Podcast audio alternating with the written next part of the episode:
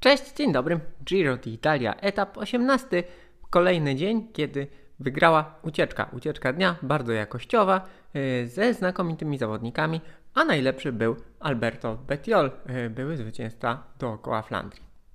Ja nazywam się Marek Tyniec i codziennie wieczorem komentuję dla Was wydarzenia na włoskim turze. Yy, ciężkie, męczące, nie tylko fizycznie, ale psychicznie, 230 kilometrów. W sumie zawsze to jest trochę więcej, bo jest jednak dojazd do startu y, ostrego i tak dalej. Mm, Betiol pokonał w 5 godzin 14 minut. Peleton spędził na trasie e, prawie 5 godzin 40 minut.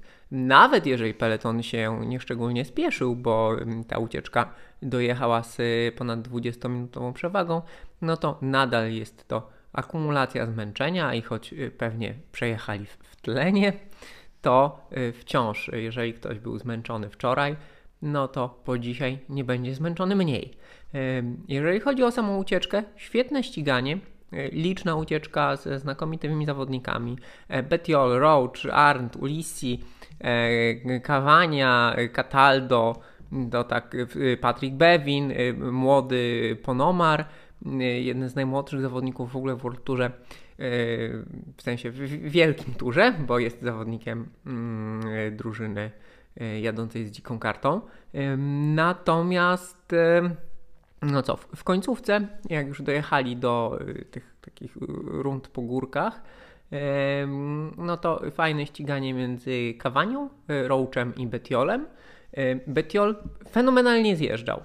Kawania e, prawdopodobnie zaatakował troszkę za wcześnie, licząc na swoje umiejętności jazdy na czas i że ym, wytrzyma tempo, jednak tempa i tych górek nie wytrzymał. E, Betiol e, zjeżdżał genialnie, no i etap wygrał.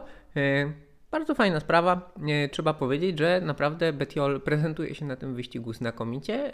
No, mało kto się spodziewał, że będzie że zwycięzca Flandrii będzie tak świetnie jeździł po górach, a naprawdę mm, i zabiera się w ucieczki i pomaga Hugh Cartiemu, a kiedy przyszła okazja, wygrał coś dla siebie, także piękna sprawa.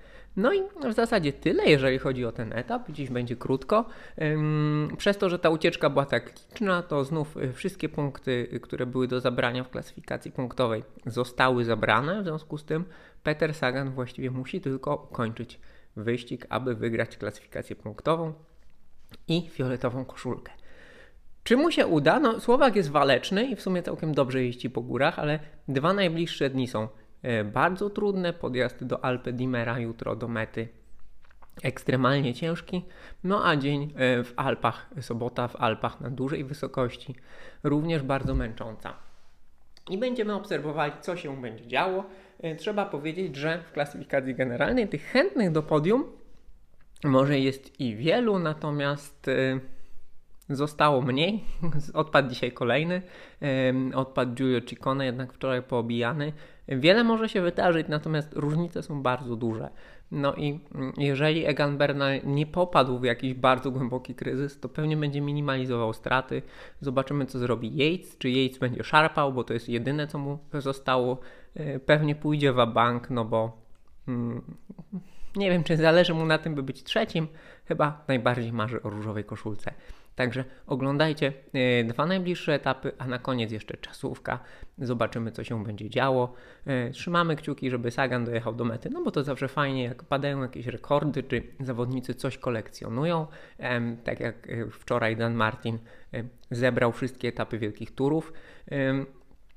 Także no fajnie, jakby, jakby Słowakowi to się udało i za to będziemy trzymać kciuki. Ale y, bądźmy szczerzy i uczciwi. E, tak naprawdę najbardziej interesuje nas teraz e, walka o różową koszulkę. Czy Bernal wytrzyma, czy nie i co zrobi Simon Yates. Tyle ja. Dziękuję Wam za uwagę po 18 etapie i do usłyszenia jutro. Cześć!